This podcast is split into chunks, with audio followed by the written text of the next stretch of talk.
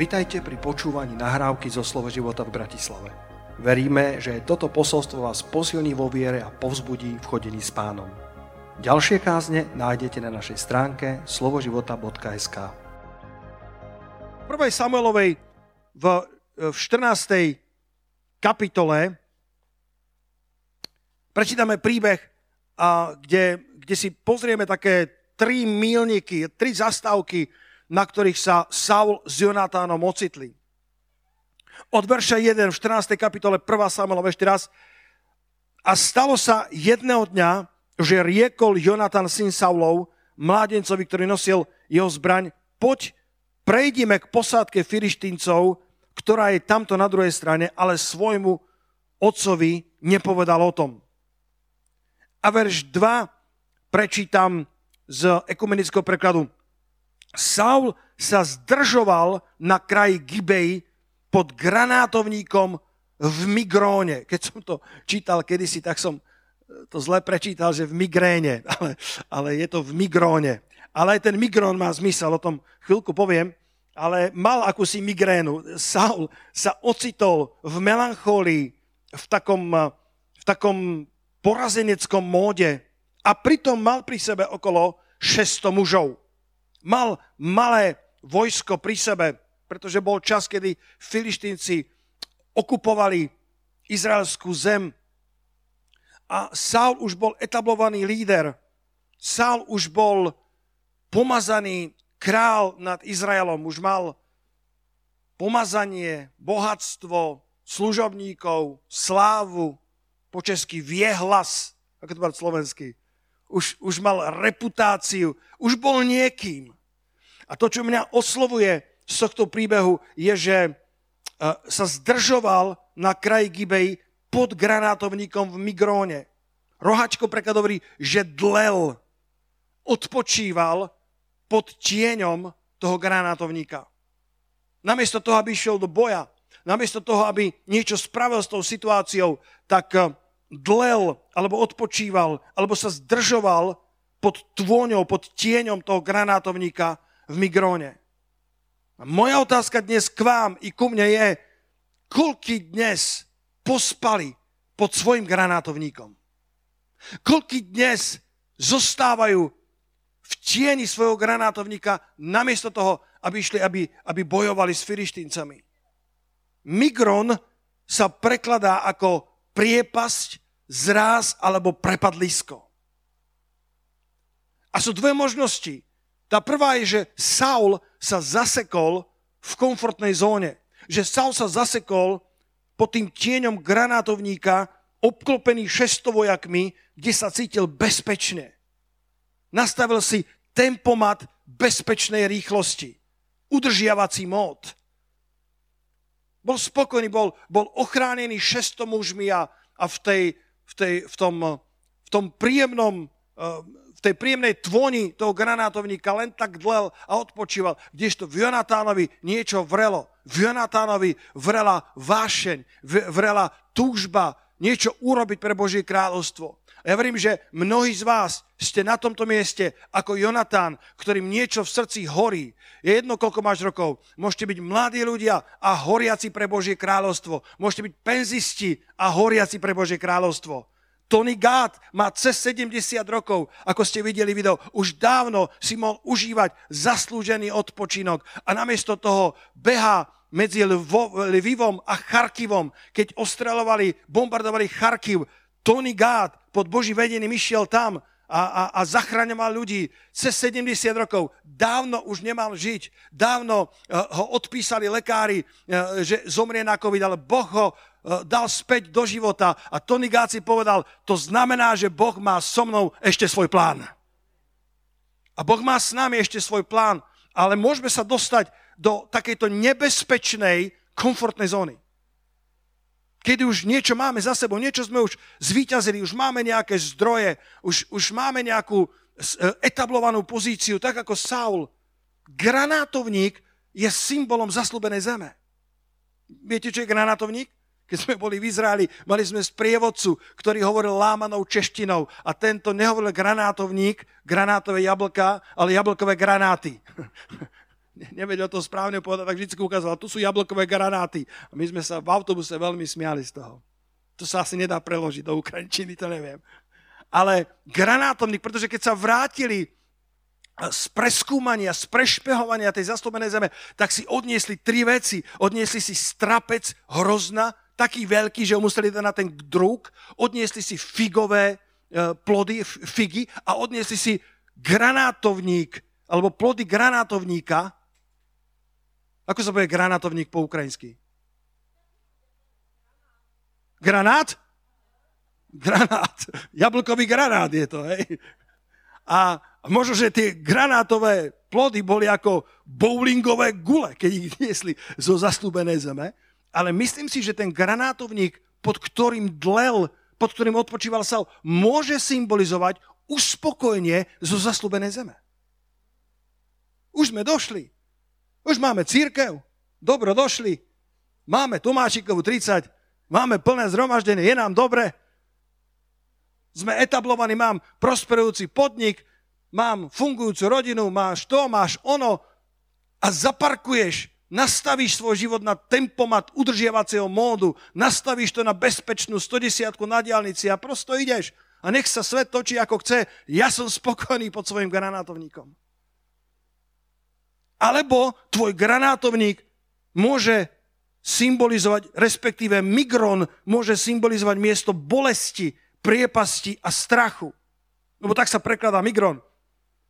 Už si to niekoľkokrát skúsil, ale niečo ti nevyšlo. Ľudia, ktorí sú v tomto stave, tak ich bolesť je stále aktu, akútna alebo aktuálna a z obavy, z neúspechu sa radšej o nič nepokúšajú. Repcú na svoj osud. Repcú na to, že majú málo priateľov, málo spolupracovníkov, že majú málo pomoci. Poznáte takých na Slovensku, ktorí stále repcú na niečo? Máte takých na Ukrajine? Alebo ste ich všetkých poslali k nám?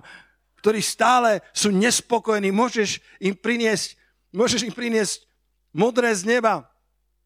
Kedy si taký kartún bol toho Pavla Bosmana, ktorý, ktorý ukazoval akože pastor oblečený do supermanovského odevu, dobre vyzerajúci, rúžu v ruke, Bibliu pod pazuchou a členovia zboru pozerajú na neho a povedajú, prišiel nový pastor, som zvedavý, aké chyby na ňom nájdeme. Alebo, alebo som, som sa niekde dočítal len na, na uh, úsmevný príbeh, nie myslím, že pravdivý, ale bol nejaký mních, ktorý prišiel do kláštora, kde mali dohodu, že 10 rokov nepovie nič a po 10 rokoch môže povedať svoje túžby. 10 rokov mlčal a po 10 rokoch prišiel za svojim, ako sa to volá, superiorom, tým svojim nadriadeným a povedal, jedlo je tu studené. A, a zase mal 10 rokov ticha, 10 rokov mlčania. Po 10 ďalších rokoch prišiel a superior sa pýta, tak čo máš na srdci? Povedal, postel je tu tvrdá. A keď prešlo tretích 10 rokov na 30 rokov, tak si povedal ten, ten superior, že tak teraz hádam povie niečo zmysluplné. A ten mních povedal, končím. A ten jeho nadrenie povedal, no nie divu, keď celý čas sa iba na všetko stiažuješ.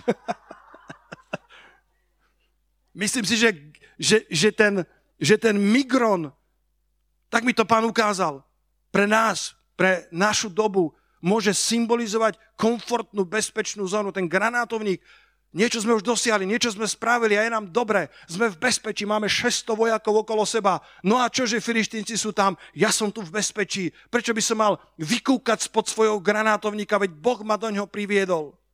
Alebo tvoj migron môže znamenať miesto bolesti, prepadliska, smutku, reptania na osud, kedy si povieš, radšej nebudem nič skúšať, lebo raz som to skúsil, dvakrát som to skúsil, trikrát som to skúsil a popálil som sa, radšej zostanem v komfortnej, bezpečnej zóne.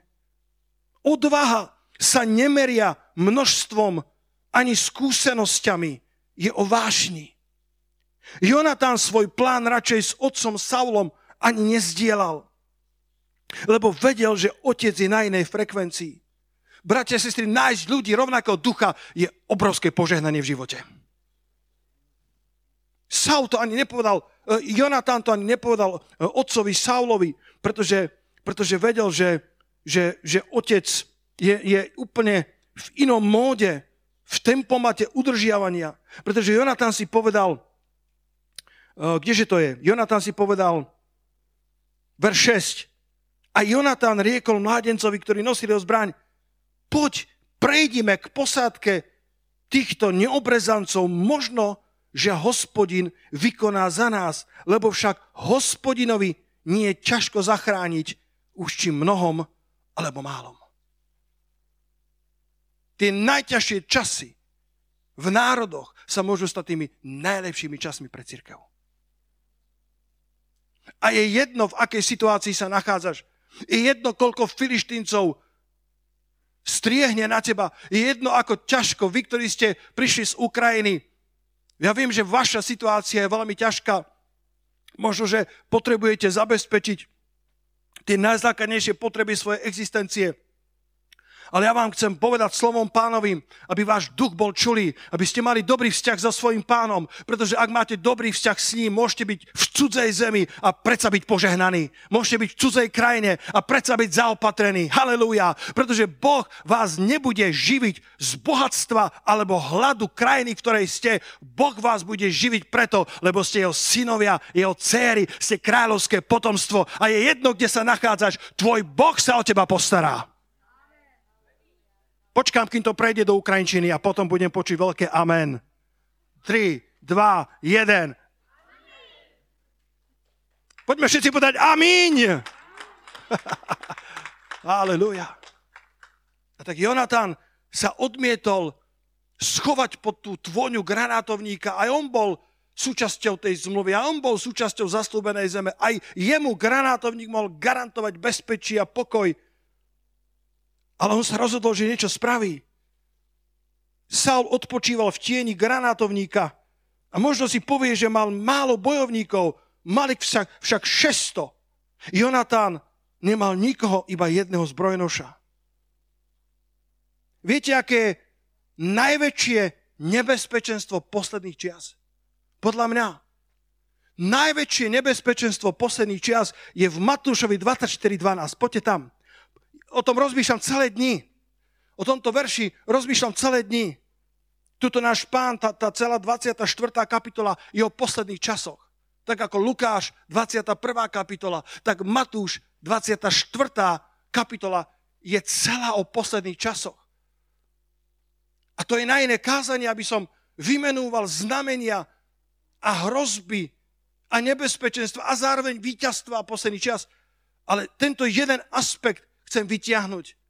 V posledných časoch budú tieto, tieto dva fenomény. Ten prvý je, že bude rozmnožená neprávosť. A ten druhý je, že ochladne láska mnohých. Veď si, pastor, neprávosť tu bola vždy. Kto súhlasí, že neprávosť tu bola vždy? Neprávosť tu bola vždy. Neprávosť bola aj za našich, uh, za, za, za našich otcov, za našich starých otcov akurát nebola rozmnožená tak, ako je dnes. Cudzoložstvo vždycky bolo, ale, ale bolo odsúdené väčšinovou, majoritnou populáciou. Dnes sa tie veci, ktoré Biblia zakazuje, alebo ktoré nazýva hriechom, dejú, ako keby sa nič nestalo, ako keby to bolo OK. Je to populárne. Dokonca dovolím si byť možno politicky nekorektný, ale mi to jedno. Dnes sa Rusko snaží stavať do role spasiteľa morálky sveta. Že oni cítia mesiášske povolanie, aby, aby priniesli morálku do skorumpovaného západu. A pritom ich hlavní predstavitelia, či je to prezident Putin alebo minister zahraničia Lavrov, majú milenky, majú zhýralý život, majú obrovské bohatstva. Korupcia, Alkohol ešte stále vládne aj v Rusku. Súhlasíte so mnou? Nie je to žiadny ostrov morálky. A nehovorím nič dobrého ani o západe, čo sa týka morálky. Prezident Biden, prezident USA len pred týždňom či dvoma prijal, jeho administratíva prijala nové nariadenia, kde od apríla v amerických pasoch nebude len pohlavie muž a žena, alebo je tam tretia kolónka X, keď nie si ani muž, ani žena, môže dať X.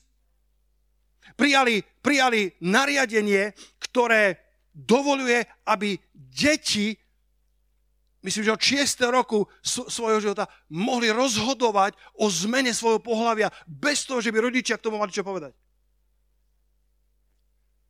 Tento svet je v rozvalinách. Morálka je v rozvalinách. A ja nie som ten, ktorý by som bol moralistom, alebo aby som sa hneval na tých, ktorí majú iný názor. Ja som širokospektrálny človek so širokým srdcom, ale bratia a sestry, táto kniha funguje aj v 21. storočí. Božie slovo je stále pravdou aj na Slovensku. Božie slovo je stále pravdou pre Rusov, Ukrajincov, aj Američanov, aj Slovákov.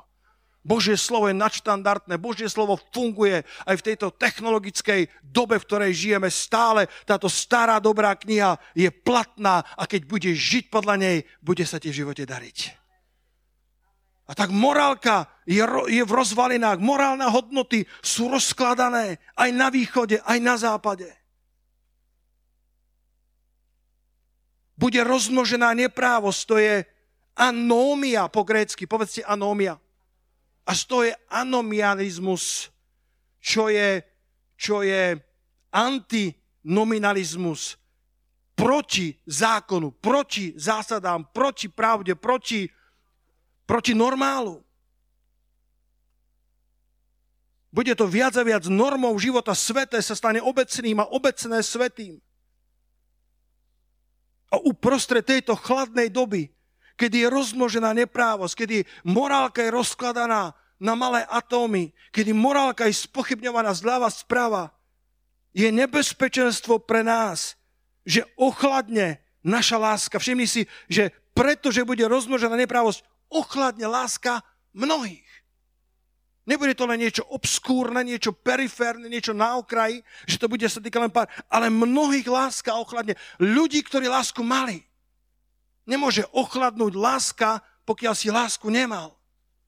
A tak je nebezpečenstvo, že pri tých chladných pazúroch rozmnoženej neprávosti a rozkladu spoločnosti láska i v cirkvi bude v nebezpečenstve, že ochladne potrebujeme si zachovať zdravého ducha, chrániť svoje srdcia a stále mať vášeň pre Božie veci, vášeň pre Božie kráľovstvo. Nebyť ako Saul, ktorý je zaparkovaný pod granátovníkom, ale byť ako Jonatán, ktorého srdce stále horí vášňou pre kráľovstvo Božie. Halelúja. Koľký z vás poviete halelúja na to, že tvoje srdce ešte stále chce horieť pre veci kráľovstva. Ešte stále, keď Boží duch potrebuje tvoju asistenciu, si pripravený Ananiáš z toho Damašku, keď potreboval pán zachrániť Saula z Tarzu, tak povedal Ananiášu. A Ananiáš povedal, tu som pane. Povedzte spolu so mnou, tu som pane. Povedz ešte raz, tu som pane. Ananiáš mal srdce pripravené. Jeho duch bol ako duch Jonatána, ktorý bol pripravený na Božie impulzy. Božie impulzy. To je druhý bod môjho posolstva. To prvé je komfortná zóna granátovník, migréna či migron. To je to prvé, kde sa niekto nachádza, možno sa nachádzaš vo svojom migróne, ktorá, ktor, ktorá je bezpečnou, komfortnou zónou vychodených chodníkov, alebo sa nachádzaš vo svojom migróne, ktoré je miesto bolesti a prepadliska a smutku. Vymaň sa z toho. Vyjdi von z toho a povedz, pane, uzdrav môjho ducha uzdrav moje srdce, aby som mohol byť ako Jonatán, ktorý má srdce pripravené prijať Boží impuls. Boží impuls. Lebo vo verši 6, ešte raz to prečítam, Jonatán povedal svojmu zbrojnošovi, poď, prenikneme k hliadke tých neobrezancov, možno pre nás hospodin niečo urobí. On predsa dokáže zvíťaziť pomocou mnohých i pomocou malopočetných. Odvaha je často spojená s možno. Vidíš tam to slovo možno? Možno, že hospodin vykoná za nás. Možno, že hospodin niečo urobí. Nemáš vždy zaručené bezchybné víťazstvo. Nikdy to však nezistíš, ak ostaneš iba pod svojim granátovníkom. Môžeme dať potles pánovi za to, bratia a sestry. Nikdy nezistíme, čo všetko Boh pre nás pripravil, ak zostaneme dlieť v bezpečí svojich, svojich granátovníkov. Jonatan si povedal, možno, že hospodin za nás niečo spraví. Bol pripravený na ten Boží impuls v jeho srdci. Kto vie, čo Boh pripravil v roku 2022 pre církev na Slovensku, pre tento zbor. Kto vie, čo Boh pripravil pre tvoje podnikanie, pre tvoje manželstvo? Boh má prekvapenia s rezervačkou na tvoje meno. Boh má prekvapenia pre tento rok. Boh má veci, ktoré o Boží duch má vedie k tomu, aby som to proklamoval. Boh má prekvapenia pre rok 2022, pre tvoju rodinu a pre túto církev. Halelúja. Boh má rezervované, a to mám, to mám z toho žalmu 25, verš 14, ktorý hovorí v inom preklade The Living Bible. The Living Bible, ak chcete si pozrite, tam je napísané, že, že Boh rezervoval svoje tajomstvá pre tých, ktorí sa ho boja. Boh rezervoval, Boh, boh zabezpečil, to je žalm 25, verš 14. Pozri si to v akomkoľvek preklade. Myslím, že Roháčkov hovorí, tajomstvo hospodinovo je známe tým, ktorí sa ho boja. Veď musíme chodiť v bázni hospodinovi, bratia a sestry. Kto povie amen na to? Musíme chodiť v bázni pred hospodinom. Pomôžem si dvoma citátmi od Johna Bevera, aby som vysvetlil, čo je to Božia bázeň. Skutočná bázeň pred Bohom neznamená, že sa ho bojíš. Bojíš sa len, aby si od Boha nebol ďaleko. Skutočná bázeň, preto Slovenčina sa trošku hrá s tými slovami strach. My nemáme strach pred Bohom, pretože ak máš skutočne strach, tak ťa to odťahne od Boha. Prečo by si chodil k niekomu, z ktorého máš strach? Ale ak máš bázeň pred hospodinom, tak máš strach, že budeš od neho ďaleko a že nebudeš počuť jeho impulzy, že nebudeš v ní. To je to najhoršie miesto v živote. Môže byť chudobný, opustený od najlepších priateľov, ale ak máš stále bázeň pred hospodinom, Boh rezervoval pre teba svoje tajomstvá. Boh ti rezervoval svoju priazeň. Boh je priateľom tých, ktorí majú bázeň pred ním. A chce im zjaviť svoju zmluvu, chce ti ukázať, chce ťa voviesť, ako sme to počuli na pódiu, títo mladí ľudia, ktorí vyrastali v kresťanských rodinách, v dobrých kresťanských rodinách. Že sa cítili ako princovia, princezné priazeň Božia nad mojim mladším synom, to hovorím. Posledné dni som ti hovoril, ty si mladý muž a na tebe je Božia priazeň. Aj v škole má Božiu priazeň. Pretože keď chodíš básni pred hospodinom, Boh pre teba rezervoval svoje požehnania, svoje tajomstvá, svoje dobrodenia. Ale skutočná bázeň pred hospodinom neznamená, že sa ho bojíš. Bojíš sa len, aby si od neho nebol ďaleko. Alebo poviem to ešte inými slovami ten, kto sa bojí Boha, drží si od neho odstup. Ten, kto má Božiu bázeň, mu ostáva na blízku. Ten, kto sa bojí Boha, má strach z neho, tak si od neho drží odstup pre istotu. Pretože si myslí, že, že Božia ruka eh, by ho mohla zasiahnuť, pretože uprostred toho obrazu, ktorý nie je správny, sa radšej drží od Boha ďaleko. Ale ten, kto má bázeň pred Bohom, ten, kto má bázeň pred hospodinom, mu naopak ostáva na blízku. Saul stratil intimitu s Bohom, ale Jonatán si ju strážil. Jonatán si ju zachoval. Bratia a sestry, zachovajme si meké srdcia a poddajného ducha pre ťažkú dobu, do ktorej ideme. Keď bude rozmnožená neprávosť, nech naše srdcia neochladnú. Nech sú naše srdcia stále vrúcne. Teraz máme kvetnú nedelu, Palm Sunday, kedy hádzali tie ratolasti, uh, ratolesti pred pána, ako vstupoval do Jeruzalema a, a, a, a tí, tí učeníci a tí deti kričali s obrovským nadšením Hosana, Hosana prichádzajúcemu kráľovi. A farizovia, ktorých vždycky nájdeš, vždycky sú naokolo, tak povedali, povedz učeníkom, aby zmlkli. Ježiš povedal, ak by títo mlčali, tak tieto skaly budú volať. A jedna kresťanská pieseň hovorí, my nedovolíme skalám, aby volali namiesto nás.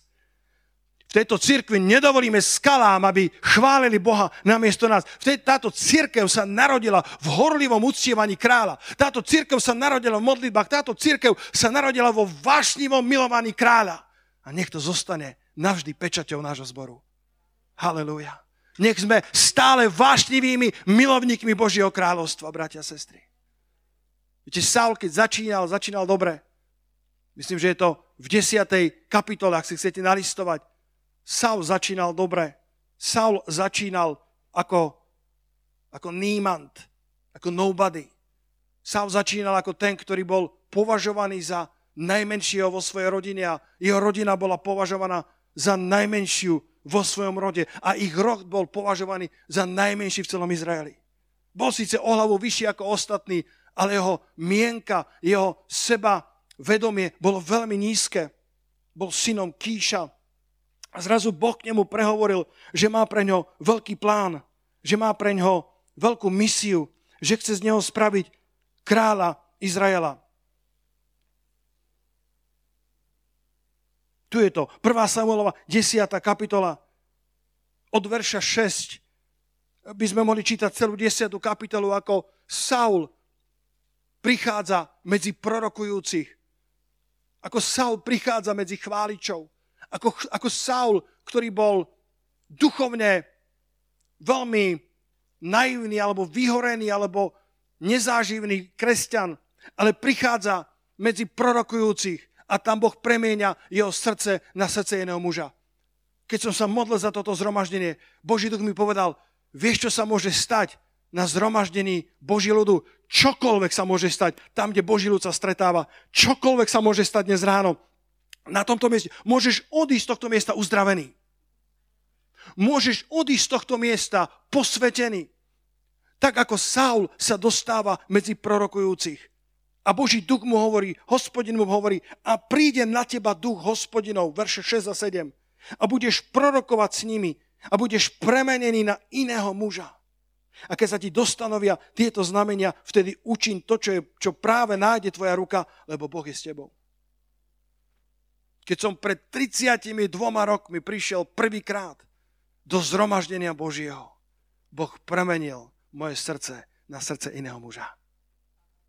Halelúja. Čokoľvek sa môže stať v zhromaždení Božieho ľudu.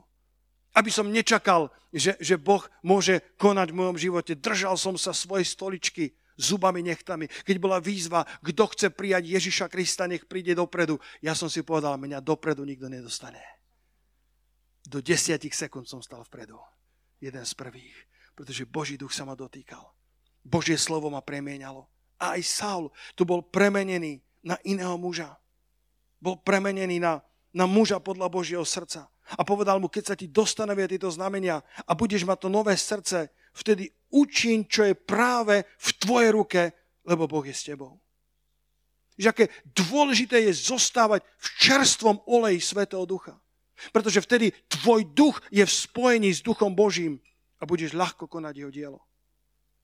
Amen. Povedal, čokoľvek sa nájde v tvojej ruke, urob. Lebo vtedy hospodin bude s tebou. Poznáte to slávne Hendlovo dielo, to oratórium Mesiáš. Alebo Haleluja, to je známejšie. Ako sa to spieva? Ten chórus, nebudem to spievať čak, aby to nemuseli vystrihávať potom s nesprávnymi tónami. Poznáte oratórium Mesiáš? Ten, ten chór, haleluja, čo sa spieva, jedno myslím, že najslavnejšie oratórium, ktoré je najviac hrané dodnes po celom svete. A viete, ako písal Handel? Písal ho, písal ho s modlitbou, písal ho so, so slzami, ktoré mu stekali po lícach a mal pritom otvoreného Izajáša 53. kapitolu bol, bol dotknutý Božím duchom pri tom, ako komponoval túto hudbu. Boží duch sa ho dotýkal a preto tá hudba sa dotýka miliónov ľudí dnes. Saul bol premenený na iného muža a keď si premenený duchom Božím, keď sa dotkne ruka pánova tvojho života, keď sa dotkne ruka Božia tvojho srdca, keď zo studeného urobí vrúcne a vášnivé srdce, potom čokoľvek nájdeš vo svojej ruke rob a hospodin bude s tebou. Halelúja. Možno pre nás hospodin niečo urobí. On predsa dokáže zvíťaziť pomocou mnohých i malopočetných. Keď chceš poslúchať Boha, niekedy sa ti budú triasť kolená. Jonatan vedel, že idú v ústrety smrti, ale nemohol sa zbaviť Božieho impulzu vo svojom srdci. Povedz susedovi, Boh má pre teba rezervované tajomstvá pre tento rok. Boh má pre teba rezervované tajomstvá pre tento rok. Ak sa ho bojíš, ak máš báseň pred ním, tak ako Jonatán. To prvé bola komfortná zóna. To druhé je Boží impuls, ktorý, ktorý dostal Jonatán a potom po štvornožky spolu so svojím zborenošom sa vyšpahal na posádku filištíncov. A tretia myšlienka toho, ako sa vymaniť z komfortnej zóny, je Boží zbrojnož. Komfortná zóna, Boží impuls a Boží zbrojnož. Jonatán šiel štvornožky hore, 14. kapitola, verš 13. A jeho zbrojnož za ním. Vďaka Bohu za zbrojnošov, ktorých Boh dáva do nášho života.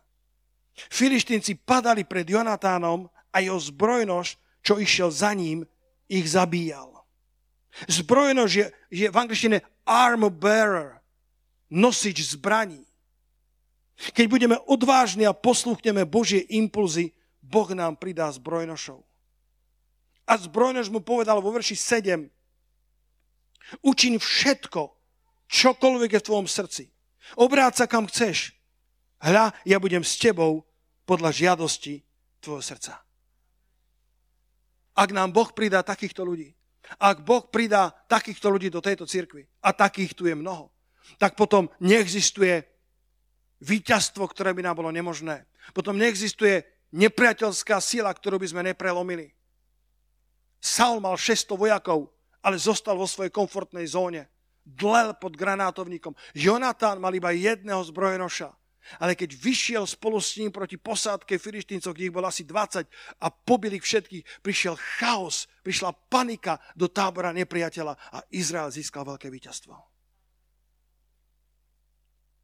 Boží zbrojnoši. Budeme potrebovať jeden druhého. Nestačil iba Jonatán. Možno, že vo víťaznom živote by ste sa dočítali iba o Jonatánovi. Ale bez zbrojnoša by nezvíťazil. Ďaká pánovi za to, že máme jeden druhého. Ďaká pánovi za to, že Boh nám pridáva zbrojnošov podľa jeho srdca. Že môžeme bojovať spoločne boje Božie. Tak ako ten Saul Starzu skutkov 9. kapitole vo verši 25, keď čítame, že ho král z Aretu chcel zabiť, pretože Saul začínal príliš veľa kázať o Kristovi, ale keď u polnoci poslal SMS-ku svojim učeníkom. Biblia hovorí vo verši 25, že učeníci o polnoci vyšli, zobrali to lano, ten kvoš, ten kvoš, ktorý máš, Andrej, by bol príliš malý na Saula, ale daj ten kvoš, nech, nech je aspoň symbolika. Dobre, že si ho doniesol. Sú tam sardinky, ale predstavte si, že, že o polnoci zobrali ten kôš a v tom koši, v tom pletenci spustili Saula Starzu cez ten múr a zachránili ho. Ja častokrát rozmýšľam, že keby boli vedeli, koho držia v tom pletenci, v tom koši, tak sa im roztrasú ruky. Pretože tam držali históriu, držali tam polovicu novej zmluvy. Ďaká Bohu za učeníkov z Damašku, ktorí o polnoci boli pripravení ako zbrojnoši ísť spolu so svojím Saulom, so svojím Jonatánom do boja proti nepriateľovi. Vďaka pánovi za ľudí, ktorí sú pripravení dávať život jeden za druhého, ktorí sú pripravení milovať ťa, aj keď ťa nikto iný nemiluje. Ktorí sú pripravení držať ťa v pletenci modlite, v pletenci viery, aj keby ťa ostatní opustili. Vďaka pánovi. Vďaka pánovi. Povedzte vďaka pánovi za to. Povedzte vďaka pánovi za to. Halleluja. Zbrojnoši Boží. Jeremiáš 38. kapitola, to, to, to, to ste možno dlho nečítali, ale tam je napísané, že aj Jon, Jeremiáš sa dostal do, do hlbiny, do jamy, podobne ako Jozef. A ja som si to vypísal, bol tam nejaký človek, ktorý sa volal Ebed Melech. Jeremiáš 38. kapitola. Prorok Jeremiáš sa dostal do núdznej situácie, kedy šľachtici tej, e, toho kráľovstva ho, ho zradili a, a král bol veľmi ľahko ovplyvniteľný, tak ho hodili do jamy. A akýsi etiopčan, cudzinec, Ebed Melech, sa mu ho zľutoval a prišiel za kráľom a prosil za Jeremiáša. A král sa nechal uprosiť a, a dal mu 30 chlapov na to, aby vyslobodil Jeremiáša. Na, na čo bolo 30 chlapov? Viete, na čo bolo? Pretože všetci pohlavári striehli, aby mohli zabiť Jeremiáša, tak tí 30 išli, aby len ochránili Jeremiáša a obed Melecha. Ebed Melecha. A Ebed Melech sa prekladá ako sluha kráľa. A mnohí teológovia sa domnievajú, že to nebolo ani jeho meno. Že to bol len sluha. Možno, že bol eunuch. Bol to etiopčan, bol čiernej pleti. Je možné, že, bol, že nebol nikým dôležitým. Ale Boh si použil Ebed Melecha na to, aby zachránil Jeremiáša z tej jamy. A dokonca vo verši 12 čítame, že nielen vzal lano na vyslobodenie proroka, ale ešte aj staré handry, ktoré mu dal pod pazuchy, aby to lano mu neublížilo. Všimni si, nože si podlož handry z tých potrhaných a starých hábov zodraných pod pazuchy svojich rúk pod povrazy. A Jeremiáš urobil tak. A nebol to nikto dôležitý, bol to nejaký Ebed, Melech, sluha kráľov, možno bol eunuch, možno e, bol len sluhom, možno to nebolo ani jeho meno, bol to cudzinec, bol to nikto dôležitý, ale bol to zbrojnož, ktorý urobil niečo dôležité pre proroka Jeremiáša. My poznáme Jeremiáša, ale kto by poznal Ebed Melecha? Dneska ho poznáme po tejto kázni my všetci. My všetci poznáme Jonatána, ale kto pozná jeho zbrojnoša? Po tejto kázni je našim kamarátom a jeho zbrojnož ale jeho meno nepoznáme. Ale Jonatán, ani Jeremiáš, ani Saul z Tarzu, budúci apoštol Pavol, by nespravili to, čo spravili, keby nemali svojich zbrojnašov. Keby nemali ľudí podľa Božieho srdca, ktorých Boh k ním pridal. A ja verím, že keď budeme poslušní na Božie impulzy a vyjdeme zo svojich komfortných zón, budeme mať síce roztrasené kolená, pretože povieme si tak, ako ten Jonatán, možno, že hospodin nás zachráni, možno, že hospodin nám dá prielom, nevieme naisto, lebo všetci vidíme iba v hmle, všetci vidíme iba šťastky. Ja som človekom viery, ja som človekom, ktorý verí Božiemu slovu, ale keď niekedy idem do víziev života, nie vždycky poznám presne dokonalú cestu víťazstva. Ale keď pôjdem za hospodinom, sú to ako tie otváracie dvere, keď ideš do supermarketov tak sú zatvorené až dokiaľ nevykročíš. A keď vykročíš, tak sa zrazu otvoria.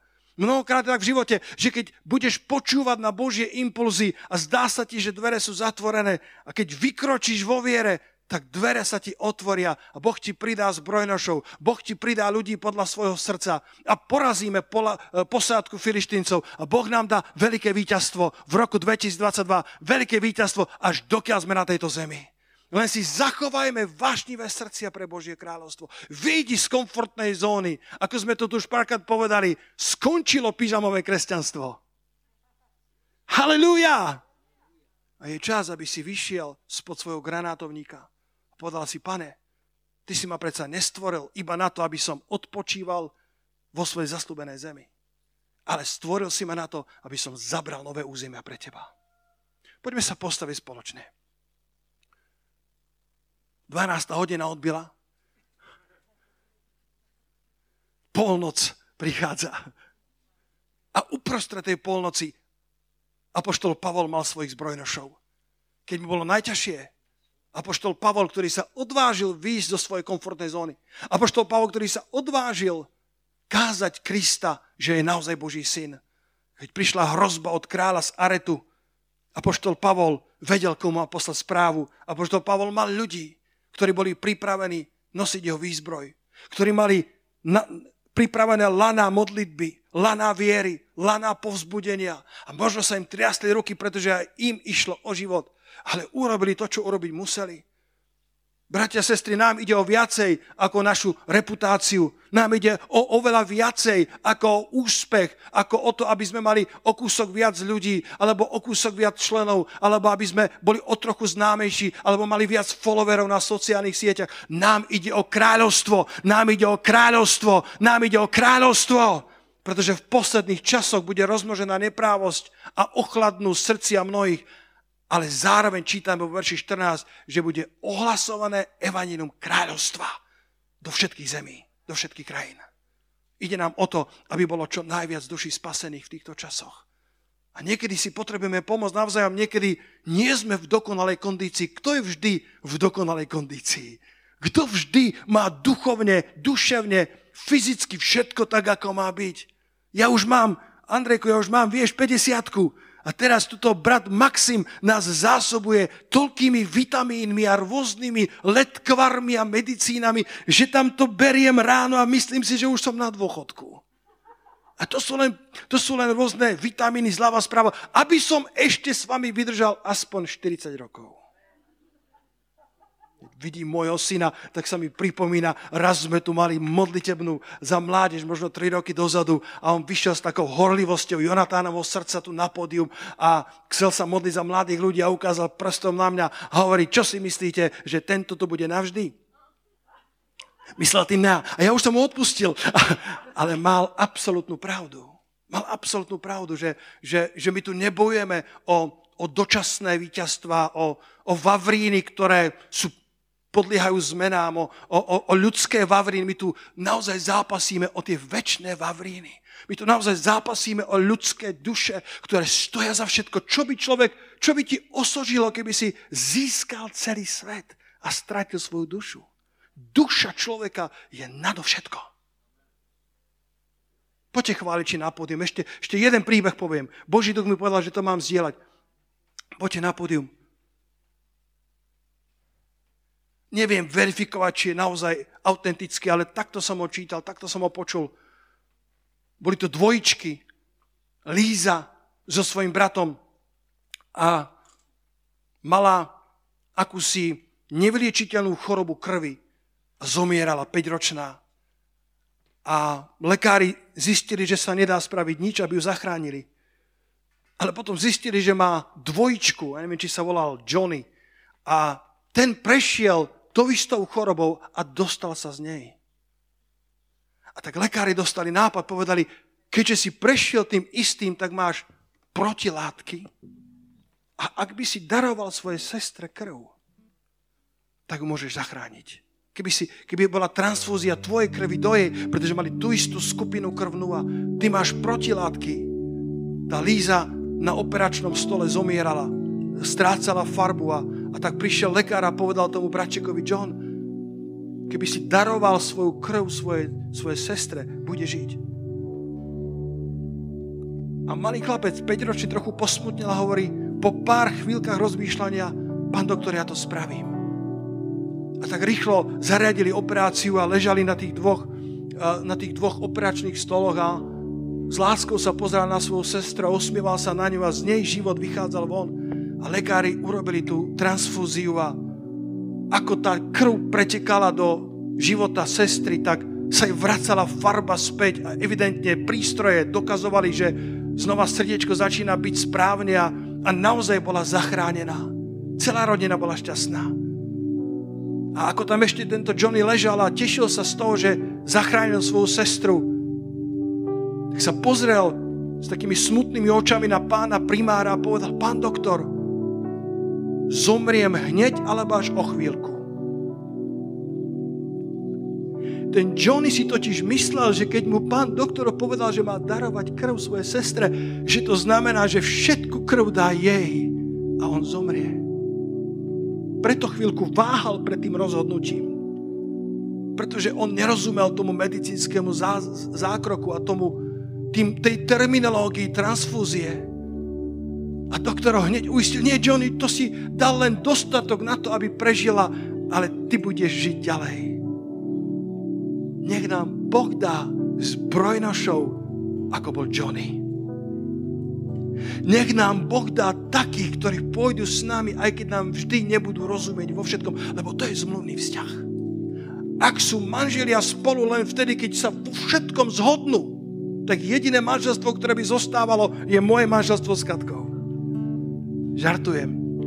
Neexistuje žiadne manželstvo, kde by sme sa na všetkom 100% zhodli. Neexistuje žiadna církev, zvlášť v tejto bláznivej dobe toľkých dezinformácií, fejkov a rôznych prúdov. Dobre, máš právo veriť tomu. Mám právo veriť tomu, čo ja verím. Máme právo sa dokonca tu a tam nezhodnúť, ale ešte stále môžeme ísť bok po boku za Božím poslaním, ktoré spoločne máme. Ešte stále môžeme držať zmluvný vzťah. Ešte stále môžeme bežať. Beh o závod. Porážať filištíncov v našom národe a prinášať duše do Božieho kráľovstva.